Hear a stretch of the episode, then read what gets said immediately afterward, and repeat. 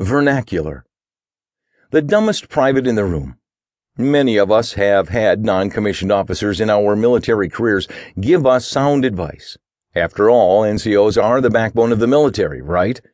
One of my mentors, a senior NCO, gave me some advice one day while I was preparing for a class to give to my platoon. I was a young E5 buck sergeant with no clue.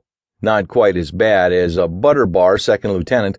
Sorry, I couldn't resist, but close.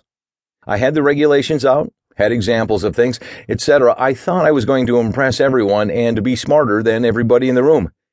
He looked at me and said, Sarge, what the are you doing? I was kind of taken aback because, after all, I spent many hours putting together this perfect PowerPoint presentation and I was pretty proud of it. I asked him what he meant. He said, when you give a class, you have to present to the dumbest private in the room. It took me a second, but I figured out what he was saying.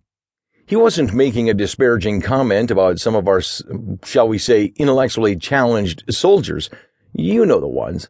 He was saying, know and understand your audience. So I thought back to when I was the dumbest private in the room and couldn't make heads or tails out of what my sergeant was saying and was dying a slow death by PowerPoint. So I revamped my class, making it clearer and more concise. It was a great success. I got complimented by my platoon leader and the company commander, as well as the dumbest privates in the room. The reason I reminisce about the knowledge imparted from my mentors because that is how I approached writing this book. Most of us veterans are down to earth, no nonsense, tell it like it is kind of people. We believe in BLUF, B-L-U-F, the bottom line up front, right? I use the same style when explaining topics in the book.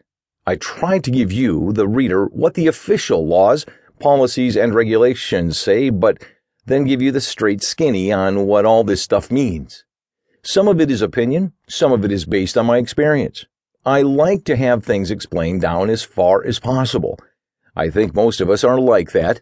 If I think someone is going to ask a question about a term or word, I will try to answer the question before it is asked. I will apologize in advance if my manner of speech seems dumbed down or elementary.